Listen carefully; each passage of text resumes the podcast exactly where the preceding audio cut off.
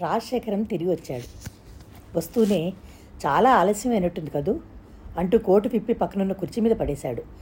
టై ఉడదీసి coat మీద గిరాటేసి కుర్చీలో కూర్చుని వెనక్కి వాలి. కళ్ళ మీద చేతులు ఉంచుకుని అబ్బా అంటూ ఆ బెల్లు ఒకసారి నొక్కండి అన్నాడు. జయంతి వెంటనే లేచి వెళ్ళి బెల్లు నొక్కింది. తిరిగి వచ్చిన శేఖరంలో ఉదయం వెళ్ళేటప్పుడున్న ఉత్సాహం లేదు. మొహం చాలా అలసటగా ఉంది. జుట్టు కొద్దిగా రేగు ఉంది ఇంతలో నాయర్ వచ్చాడు అతను వస్తూ ఊరికే రాలేదు. చేతిలో బాత్రూమ్ స్లిప్పర్స్ ఉన్నాయి. వాటిని శేఖరం పాదాల దగ్గరగా ఉంచి కాళ్ళకున్న బూట్లు మేనేజో మేజోళ్ళు తీసేశాడు. స్నానానికి నీళ్ళు సిద్ధంగా ఉన్నాయా? ఆ భోజనం? ఆ జయంతి టేబుల్ మీద దగ్గర నిలబడిపోయి కళ్ళప్పగించుకుని చూడసాగింది. ఇప్పుడే వస్తాను. స్లిప్పర్స్ వేసుకున్న శేఖరం జయంతి వైపు చూడకుండానే అనేసి వెళ్ళిపోయాడు. అతని వెనకలే నాయర్ కుర్చీ మీద పడేసిన కోటు టై తీసుకుని మరో చేత్తో బూట్లు మేజోళ్ళు తీసుకుని వెళ్ళాడు. దాదాపు పదిహేను నిమిషాల తర్వాత నాయుడు తిరిగి వచ్చి అయ్యగారు కూర్చున్నారు రమ్మంటున్నారు అన్నాడు. ఎక్కడికి? కూర్చున్న పత్రిక తిరిగేస్తున్న జయంతి కనుబొమ్మలు ముడుస్తూ అంది. భోజనానికి వెనక్కి తిరగకుండానే అనేసి వెళ్ళిపోయాడు. జయంతికి ఏం చెప్పాలో తోచలేదు. తను భోజనం చేయని మాట నిజమే కానీ తన అలవాటు లేదే. ఇంకోళ్ళ ఇంట్లో భోజనం చేయాలంటే జయంతికి ప్రాణం మీదకొచ్చినట్టు అనిపిస్తుంది. ఐదు నిమిషాలు ఆలస్యం అయ్యేసరికి పద్దెనిమిదేళ్ళ కుర్రాడొకడు కట్టెను తొలగించి తలమట్టుకు లోపలికి పెట్టి పిలుస్తున్నారు అన్నాడు. చేసేది లేక చూస్తున్న పత్రిక పక్కన పడేసి జయంతి లేచి వచ్చింది లోపల ఇల్లు ఇంకా చాలా ఉంది. ఒంటరిగా ఉండే శేఖరానికి ఇంత పెద్ద ఇల్లు ఎందుకో పోనీ కొంత ఇల్లు అద్దెకించుకోకూడదు ఇంట్లో సందడైనా ఉంటుంది? తన ఆలోచనకి తనకే నవ్వొచ్చింది. ఇల్లు అద్దెచ్చు అద్దెకించుకోవాల్సిన కర్మ రాజశేఖరానికి అని పట్టింది మధ్య గోడలకి అక్కడక్కడ తైలవర్ణ చిత్రాలు. పెద్ద పెద్ద గుమ్మాలకి అటు ఇటు ప్రతి గుమ్మం దగ్గర పూల కుండీలు వాటి నిండా పూలు తప్ప ఇంట్లో ఇంకే సామాను కనిపించటం లేదు. ఇల్లు నిరాడంబరంగా కనిపిస్తూనే ఇంటి యజమాని ఆధిక్యతని కళ్ళపట్ల అతనికున్న ఆసక్తిని నిరూపిస్తోంది. జయంతి వెళ్ళేసరికి డైనింగ్ టేబుల్ దగ్గర కుర్చీలో వెనక్కి వాళ్ళకి కూర్చుని ఏదో ఆలోచిస్తున్నాడు. జయంతిని స- చూస్తూ సరిగా కూర్చుంటూ త్వరగా రావాలి చాలా ఆకలిస్తోంది. మళ్ళీ నేను వెంటనే వెళ్ళిపోవాలి అన్నాడు నవ్వుతూ. నవ్వినప్పుడు అతను అచ్చు మొదట కనిపించిన శ్రీకరమ్మలనే ఉంటాడు. వాసు చేతులు కడుక్కుంటుంది. టవల్ ఇచ్చి బాత్రూమ్ చూపించు. ఇందాక రెండోసారి వచ్చి పిలిచిన కుర్రాడు జయంతికి బాత్రూమ్ చూపించాడు. బాత్రూమ్ కూడా ఖరీదైన ఫ్లోరింగ్తో నీటుగా అందంగా ఉంది. వాష్ బేసిన్పై అద్దంలో కనిపిస్తున్న ప్రతిబింబం జయంతికి కొత్తగా కనిపించింది. భోజన మధ్యలో అతను ఎక్కువ మాట్లాడలేదు. జయంతి తనే సుమిత్రాదేవిని కలిశారా అని అడిగింది. లేదు ఏమని అడగాలో తోచలేదు. పోనిండి మీరు ఇక్కడ ఉద్యోగం వదిలేసిన తర్వాత వాళ్ళ అభిప్రాయాలతో మనకేంటి పని? అన్నాడు. జయంతి సమాధానం చెప్పలేదు. అతని సంభాషణ పెంచలేదు. ఏదో ఆలోచనలో పడిపోయిన అతన్ని మరోసారి కదపడం ఆమెకి ఇష్టం లేకపోయింది. భోజనం పూర్తవుతుండగా ఓ గంటలో నేను వెళ్ళిపోతాను. సాయంత్రం వరకు రాను. మీకు చేతనైనంత వరకు చూసి ఇంటికి వెళ్ళిపోండి. డ్రైవర్ ఇంటి దగ్గర ఉంటాడు. మీరు ఎప్పుడు కావాలంటే అప్పుడు తీసుకెళ్ళి ఇంటి దగ్గర దించేస్తాడు అంటూ లేవబోతూ ఆగి మీరు ఉదయం కొంచెం త్వరగా వచ్చేస్తే నాకు వీలుగా ఉంటుంది. మళ్ళీ మీరు మూడు గంటలకల్లా వెళ్ళిపోవచ్చు ఇంటికి అన్నాడు. జయంతి సరేనన్నట్టు తలూపింది. వాసు అందించిన ఒక్కపటి తీసుకుంటుండగా మీ బామ్మగారికి ఎలా ఉంది? అని అడిగారు రాజశేఖరం. ఈ రోజు కొంచెం పర్వాలేదు. ఏమిటి సుస్తి గుండెదడ అప్పుడప్పుడు నొప్పి కూడా వస్తుంటుంది. డయట్ డాక్టర్కి చూపించాలా? చూపించాను. జయంతి మొహం తిప్పేసుకుంది. డాక్టర్కు చూపించిన మాట వాస్తవమే కానీ ఆయన రాసిచ్చిన మందులు మాత్రం వాడలేదు. మాట్లాడుతూ మాట్లాడుతూ మొహం తిప్పేసిన జయంతి వైపు ప్రశ్నార్థకరంగా చూశాడు అతను. అతని మొహంలో అదేమీ గమనించని జయంతి బయటకు వచ్చేసింది జయంతి వెంట శేఖరం రాలేదు. దాదాపు అరగంట అయిపోయిన తర్వాత వాకిట్లో కారు చప్పుడు వినిపించడంతో అతను వెళ్ళిపోయాడని ఆమెకు అర్థమైంది. మర్నాడు జయంతి వెళ్ళేసరికి శేఖరం లేడు. అప్పుడే ఏదో పని మీద బయటకు వెళ్ళాడని ఇప్పుడే రానని చెప్పాడని వాసు వచ్చి చెప్పాడు. జయంతి వచ్చి సీట్లో కూర్చుంటుండగా ఎదురుగా టేబుల్ మీద పేపర్ వేటి కింద చిన్న కాగితం గాలికి రెపరెపలాడుతోంది. జయంతి దాన్ని తీసుకుని చూసింది. అందులో ఇలా ఉంది. నేను పని మీద పెడుతున్నాను. భోజనానికి రావడానికి కూడా బహుశా వీలుండదనుకుంటాను. నిన్న మీరు ఉంచిన ఉత్తరాలన్నిటికీ జవాబులు రాసేశాను. టైప్ చేసి ఉంచితే వచ్చి సంతకాలు చేస్తాను. ఒంటి గంటకి భోజనం చేయండి మీరు. నాయుడితో చెప్పి వచ్చాను. రాజశేఖరం. దస్తూరి బట్టి మనిషి వ్యక్తిత్వాన్ని నిర్ణయించవచ్చని ఎక్కడో చదివినట్టు జ్ఞాపకం. శేఖరం అక్షరాలు త్వర త్వరగా రాసినట్టున్నా పొందిగ్గా కుదురుగా ఉన్నాయి. అంటే స్థిరమైన వ్యక్తిత్వం గల మనిషి అనుకోవచ్చా ఆ రోజు మూడు గంటలకల్లా పని ముగించేసుకుని ఇంటికి వచ్చేసింది. ఆ మర్నాడు కూడా జయంతి వెళ్ళేసరికి అతను లేడు. కానీ ఒంటి గంటకల్లా వచ్చేశాడు. భోజనం అయిన తర్వాత ఇద్దరు కూర్చున్నారు. జయంతి ఆ రోజు వచ్చిన టపాతి సూత్రాలు విడదీస్తుండగా అతను ఏదో రాసుకుంటూ కూర్చున్నాడు. ఉత్తరాలు విడదీయడం పూర్తయిన తర్వాత తాను రాసిన కా- కాగితాలు జయంతికి ఇచ్చేసి ఇది టైప్ చేసి మీరు వెళ్ళిపోండి అని ఆ రోజు టపాలో వచ్చిన పత్రికలు తీసుకుని లోపలికి వెళ్ళిపోయాడు. జయంతి టైప్ చేస్తూ కూర్చుండిపోయింది. అతను మంచి ఇంగ్లీష్ రాస్తాడు. అవన్నీ ఏవో స్కీమ్స్. వాటి గురించిన సలహాలు మిల్లుల గురించి బ్రాంచీల గురించిను. నాలుగు దాటుతుండగా అతను ఇంకా ఉన్నారా అంటూ వచ్చాడు. అయిపో వచ్చింది. చివరిలో మిగిలిన భాగాన్ని టైప్ చేస్తోంది జయంతి. నాయర్ కాఫీ టిఫిన్ తీసుకొచ్చి ఇచ్చాడు ఇద్దరూ కలిసి తీసుకున్నారు. తర్వాత జయంతి ఇంటికి వచ్చేసింది. శేఖరం క్లబ్కి వెళ్ళిపోయాడు. భయపడుతూ భయపడుతూ శేఖరం సెక్రటరీగా చేరిన జయంతికి రోజులు ఇట్టే గడిచిపోతున్నాయి. చూస్తుండగానే రోజులు వారాలుగా తిరిగిపోతున్నాయి. జయంతికి దాదాపు ఒకే రకం కార్యక్రమం. ఉదయం వెళ్ళడం పనే పోగానే సరాసరి ఇంటికి వచ్చేయడం. తను అతనికి సెక్రటరీగా చేరినట్టు వనితా విహార్ వాళ్ళకి తెలిసిందో లేదో కూడా జయంతికి తెలియనే లేదు. శేఖరం మళ్ళీ ఆ ప్రసంగమే ఎత్తలేదు. నెలకి దాదాపుకు పదిహేను రోజులు ఊళ్ళలో ఉండనే ఉండడు. ఎప్పుడు ఏ బొంబాయో మద్రాసు బెంగళూరో వెడుతూనే ఉంటాడు. ఊళ్ళో లేనప్పుడు వెళ్ళే ముందు జయంతికి ఏ పని చేయాలో చెప్పి వెళ్తాడు. ఒకవేళ అంతగా అవసరమైతే ఉత్తరం రాస్తాడు. ఆ ఉత్తరాలు కూడా పక్కా వ్యాపార సరళిలో ఉంటాయి. చివరి మటుకు మీరు కులాసాగా ఉన్నారని ఆశిస్తాను అనే వాక్యం మాత్రం ఉంటుంది. రోజులు గడుస్తున్న కొద్దీ భయం పోయి ఒక రకంగా జయంతికి నిశ్చింతగా అనిపించసాగింది. మొట్టమొదటిసారి జీతం ఇవ్వాల్సి వచ్చినప్పుడు ఆ రోజు రేపు ఫస్ట్ అనగా శేఖరం బెంగళూరు వెళ్ళిపోతున్నాడు. వెళ్ళే ముందు జయంతి చేయవలసిన పనులన్నీ వివరంగా చెప్పి జేబులోంచి కవర్ తీస్తూ ఇది మీ జీతం. రేపు నేను ఊళ్ళో ఉండను కదా అన్నాడు. ఎంత? అడిగింది జయంతి అని అడగలేదు. అతను చెప్పలేదు. ఇంటికి వచ్చిన తర్వాత చూసుకుంటే మూడు వందలున్నాయి. ఇదేమిటి? ఆశ్చర్యంతో జయంతి కళ్ళు పెద్దవేనాయి. వనితా విహార్ వాళ్ళు మూడు వందలు ఇస్తున్నట్టు సంతకం పెట్టించుకుని నూట యాభై ఇచ్చేవాళ్ళు. అది కూడా ఫస్ట్ కాదు. ఏ మొదటి వారం అయిపోతుందో అనగానో ఈ లోపల ఒకటి రెండు సార్లు జయంతి గుర్తు చేస్తేనే. ఆ మర్నాడు బుట్ట నిండా బత్తాయిలు డాక్టర్ గారు రాసించిన మందులు ముందు పెట్టిన మనవరాలు గారి మనవరాల్ని కోపంగా చూస్తూ రూపాయి మిగిలితే దాచుకోకి ఇలా తగలేమని ఎవరు చెప్పారు నీకు? అన్నారు బామ్మగారు. నువ్వూరుకో బామ్మ నేను మరీ అంత కష్టపడిపోవటం లేదులే. ఇదిగో ఈ పళ్ళరసం తప్పకుండా తాగు. మందులేసుకో. అశ్రద్ధ చేయకు. ఇప్పటికే ఆలస్యమైంది అంది. ఆ రాత్రి పడుకున్నప్పుడు కృతజ్ఞతతో మనసులో భగవంతుడికి నమస్కరిస్తుంటే జయంతి కళ్ళ ముందు శేఖర మొహం కదిలింది. రాజశేఖరం పోస్ట్ అంతట్లోనూ జయంతి దృష్టిని ఆకరించి ఆకర్షించేవి ఇన్విటేషన్లు. అవి రకరకాలు. రోజుకు కనీసం మూడు నాలుగైనా ఉంటాయి. సంగీత సమ్మేళనాలు సాహిత్య సభలు డిన్నర్ పార్టీలు టీ పార్టీలు క్రికెట్ మ్యాచ్లు ఇలా చకరక- రకరకాలుగా ఉంటాయి. శేఖరం చాలా వాటిని చూసి పక్కన పడేస్తాడు. ఆ పడేసిన వాటిలో జయంతి తనకు కావలసిన వాటిని ముఖ్యంగా డాన్సులని నాటకాలని తీసి పక్కన పెట్టుకుని ఇంటికి వెళ్ళేది. అలా తీసుకెళ్ళిన వాటితో సునంద తను కలిసి వెళ్ళేవాళ్ళు. మీ కొత్త ఆఫీసర్ చాలా పలుకుపలిగేవాడు లాగా ఉంది అనేది సునంద. ఆఫీసర్ అనకు అతన్ని అనేది జయంతి. ఏ? ఆఫీసర్లలో ఉండే అధికారం డాబు దర్పం అతనిలో లేవు. ఓహో అయితే ఏమనమంటావు అతన్ని? నవ్వుతూ అనేది సునంద. నాకు తెలియదు. పోని నా థ్యాంక్స్ చెప్పు. మంచిదానివే. అసలు నేను ఈ ప్రోగ్రాంకి పెడుతున్నట్టు ఆయనకి తెలియనే తెలియదు ఏం తెలిస్తే ఒప్పుకోడా? అదేం కాదు ఏమీ అనడనుకుంటా కానీ నాకు ఇష్టం లేదు. ఎంత వయసు ఉంటుంది అతనికి? హఠాత్తుగా అడిగింది సునంద. ఏమో నాకు తెలియదు ఎందుకు? ఆయన పేరు చెప్పడల్లా నీ మొహం అదోలాగా మాదిరిపోతుందే అందుకు. చిచి జయంతి మొహం ఎర్రబడింది. సునంద పకపకా నవ్వింది. శేఖరం లేడు. బొంబాయి వెళ్ళి దాదాపు పది రోజులు అవుతోంది. జయంతి ఆ రోజు మామూలుగా వచ్చి ఆఫీసులో కూర్చుని ఉత్తరాలు తెరిచింది. ఉత్తరాలన్నిటితో పాటు తన పేరు మీద ప్రత్యేకంగా ఒక కవర్ ఉంది. అవసరమైన పనులు ఏమైనా ఉంటే వాటికి అనుగుణంగా ఏ ఏ చర్యలు తీసుకోవాలో సూచిస్తూ శేఖరం అప్పుడప్పుడు ఇలా రాయడం అలవాటే. జయంతి కవర్ తెరిచి చూసింది. అందులో ఇలా ఉంది జయంతి ఎల్లుండో అవెల్లుండో నీ పుట్టినరోజని ఆ రోజు సెలవు ఇమ్మని నువ్వు అడిగినట్టు జ్ఞాపకం. ఇక్కడికి వచ్చిన తర్వాత స్నేహితులతో పాటు అలా సరదాగా షాప్ షాపుకు వెడితే అక్కడ ఒక మంచి చీర కనపడింది. నాకు అది చూస్తూనే చాలా నచ్చింది. నీకు కూడా బాగుంటుందని అనుకుంటూ ఆ చీరని ఈరోజు విమానంలో పార్సల్ ద్వారా పంపిస్తున్నాను.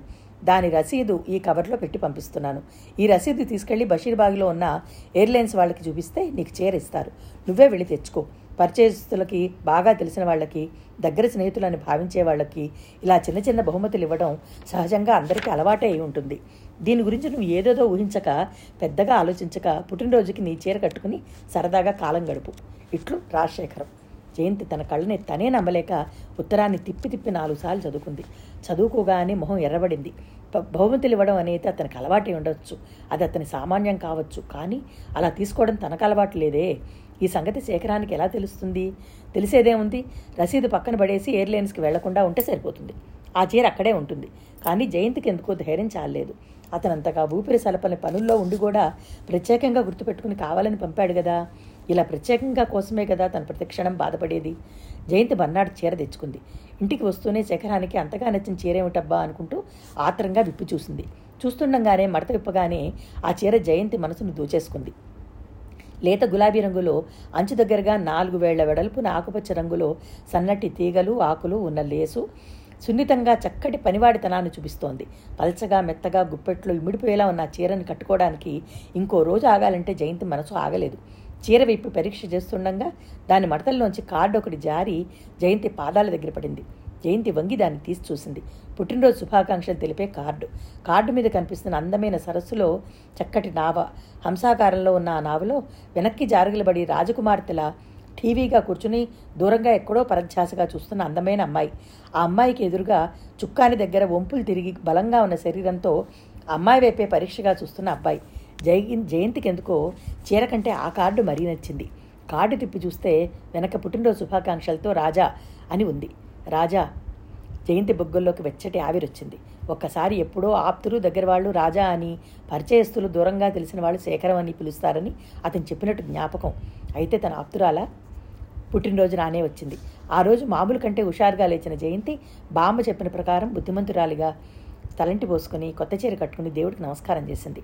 ఆ తర్వాత వంగి బామ్మ పాదాలకి నమస్కారం చేసి లేవబోతుండగా టప్మని తల మీద నీళ్ళు పట్టడంతో బామ్మ అంటూ కంగారుగా తలెత్తబోయింది. మరమరాలిని ఆవిడ చప్పున దగ్గరగా గుండెలకి లాక్కుని అదుముకుంటూ ఈ సంవత్సరమైనా నువ్వు ఇంటిదానివైతే? అన్నారు. జయంతి మాట్లాడలేకపోయింది. జయంతి ఆ రోజు సాయంత్రం ఐదు గంటలకల్లా సునంద ఇంటికి వెళ్ళింది. సునందకి జయంతికి మధ్య వయసులో పది సంవత్సరాల తేడా ఉంది. ఒక్కొక్క పరిస్థితుల్లో స్నేహానికి వయసుకి సంబంధం అక్కర్లేదనిపిస్తుంది.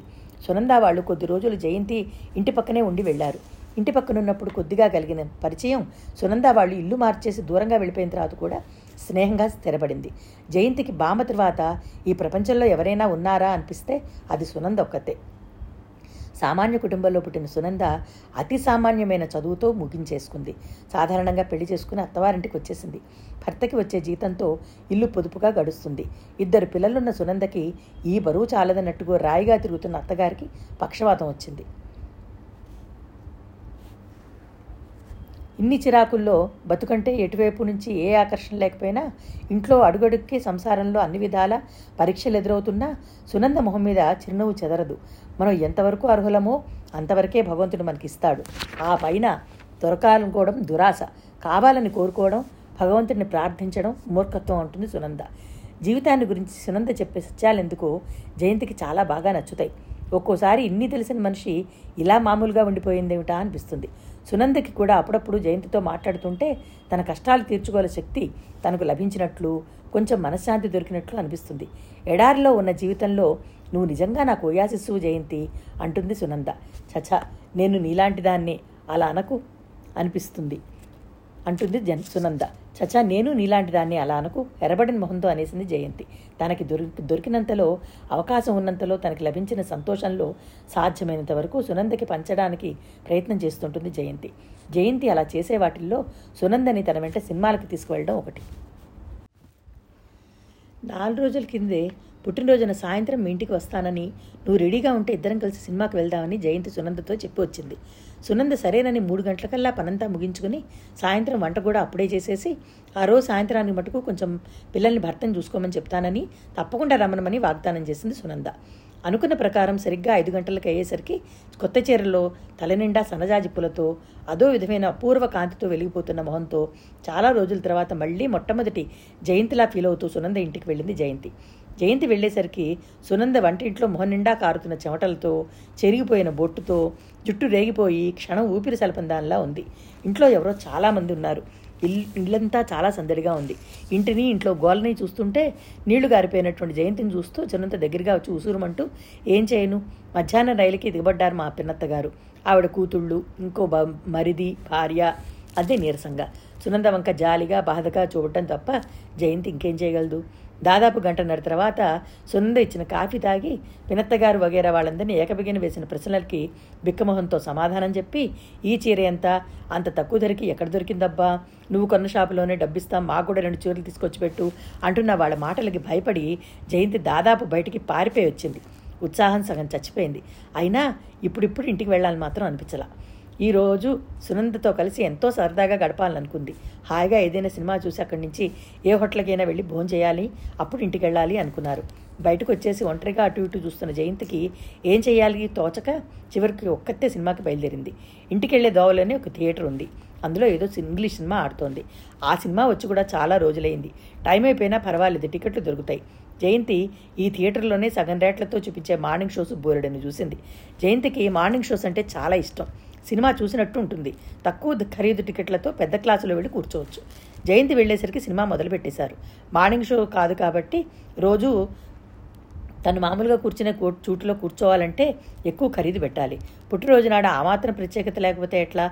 జయంతి తను మామూలుగా కూర్చునే క్లాస్ టికెట్లే ఎక్కువ ధర ఇచ్చేసి కొనుక్కుంది.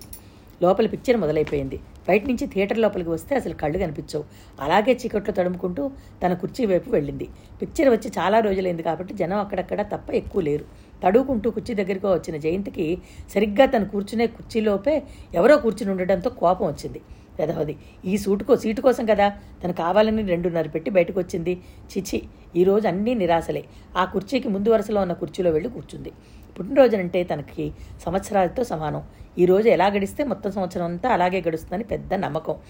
అంటే దాన్ని బట్టి ఈ సంవత్సరం అంతా అడుగడుక్కి ఆశించినది అందకుండా నిరాశలతో గడుస్తుంది కాబోలు. జయంతి నిట్టూర్పు విడిచింది. చూస్తుండగానే ఇంటర్వెల్ అయిపోయింది. లైట్లు వెలిగాయి. తన సీట్లో కూర్చుని తనకి తెలియకుండానే నిరాశపరిచిన ఈ మహానుభావుడు ఎవరనుకుంటూ వెనక్కి తిరిగి చూసింది. అతను కూడా ఇటే చూస్తున్నాడు. మీరా సంభ్రమాశ్చర్యాలతో అడిగింది జయంతి. జయంతి శేఖరం తెల్లబోయాడు. అయితే నా సీట్లో కూర్చుంది మీరన్నమాట. అనుకోకుండా ఆశ్చర్యపోయిన జయంతి ఆ మాట పైకి అనేసింది అంటే అర్థం కానట్టన్నాడు శేఖరం. జయంతి సంగతంతా చెప్పింది. అతని పెదవులు చిరునవ్వుతో విచ్చుకున్నాయి. తర్వాత అంతా విన్న తర్వాత అతను లేచి పక్క కుర్చీలో కూర్చుంటూ పోన్లే ఇంకా సినిమా పూర్తి కాలేదుగా అన్నాడు. థ్యాంక్స్ జయంతి లేచి వచ్చి శేఖరం ఖాళీ చేసిన కుర్చీలో కూర్చుంది. ఒకదానివే వచ్చామేం? శేఖరం అడిగాడు. జయంతి సునంద సంగతి చెప్పడం మొదలుపెట్టింది. చెవులు జయంతి మాటలను ఆలకిస్తున్నా అతని కళ్ళు మతుకు కొత్త చీరలో బొమ్మలా ఉండి మెరిసిపోతున్న జయంతిని శ్రద్ధగా పరీక్షగా గమనిస్తున్నాయి. సునంద సంగతి చెప్తున్న జయంతి మధ్యలో ఎందుకో ఆగినప్పుడు శేఖరం తన మాట అంతగా వినటం లేదని తను కట్టుకున్న చీర వైపు గమనిస్తున్నాడని గ్రహించి ఆ చీర అతను పంపిందే అని గుర్తుకొచ్చేసరికి తల కిందకి వాలిపోయింది. భగవాన్! తను ఈ చీర కట్టుకునేటప్పుడు ఇలా ఇతని కంటపడాల్సి వస్తుందని కల్లో కూడా అనుకోలేదు. జయంతి ఈ చీరలో ఎంత బాగున్నావని? నిజంగా నేను ఊహించాను దానికంటే చాలా బాగున్నావు. ఆ రోజు నా ఫ్రెండ్స్తో కలిసి వెళ్ళినప్పుడు షాపువాడు ఈ చీర తీసి ముందు పడేయగానే నువ్వు గుర్తొచ్చావు. మళ్ళీ సినిమా మొదలు పెట్టడానికి సూచనలుగా లైట్లు ఆగిపోయినాయి. బతికాను అనుకుంది జయంతి. లేకపోతే తన మొహంలో కలిగే భావాల్ని అతని పుస్తకంలా చదివేసేవాడు. మీరు ఊరి నుంచి ఎప్పుడు వచ్చారు ప్రసంగం మార్చేయడం కోసం అడిగింది జయంతి. ఇందాకే మూడు గంటలకు వచ్చాను. అప్పుడు ప్లేన్ ఎక్కడుంది? ప్లేన్లో కాదు ముంబైని చూస్తుంటే కారులో వచ్చేసాను. వచ్చేసిన తర్వాత ఏమీ తోచలేదు. క్లబ్కి ఎడబుద్ధి కాలేదు. మీ ఇంటికి వచ్చి నిన్ను చూసి పుట్టినరోజు అభినందనలు చెప్పాలనుకున్నాను. కానీ మధ్యలో విరమించుకుని వెనక్కి వచ్చేసాను. ఏం చేయాలో తోచక ఇంటికి వెళ్ళబుద్ధి కాక ఇక్కడికి వచ్చాను. వచ్చి కూర్చున్నానన్న మాటే కానీ నిన్ను గురించి ఆలోచనలు. ఏం చేస్తున్నావో నేను పంపించిన చీర కట్టుకున్నావో లేదో అని అది నీకు నచ్చిందో లేదో చాలా తగ్గు స్థాయితో మాట్లాడుతున్న శేఖరం మాటలు ఆ మాట్లాడే తీరు జయంతికి చాలా కొత్తగా అనిపించాయి. అతని కంఠం దేనికోసమో వెతికి వెతికి దొరకదని నిరాశపడే అలసిపోయినప్పుడు చివరకు హఠాత్తుగా దొరికితే ఎలా ఉంటుందో అలా ఉంది. జయంతి బొమ్మలా వింటూ ఉండిపోయింది. పిక్చర్ అయిపోవడంతో ఇద్దరూ బయటకు వచ్చేశారు మెట్లు దిగి కిందకి వస్తుండగా ఎదురుగా గోడలకి బిగించి ఉన్న అద్దాల్లో ఒకరి పక్కగా ఒకరు నడుస్తున్న ప్రతిబింబాన్ని ఇద్దరూ గమనించుకొని అనుకోకుండా మొహాలు చూసుకున్నారు.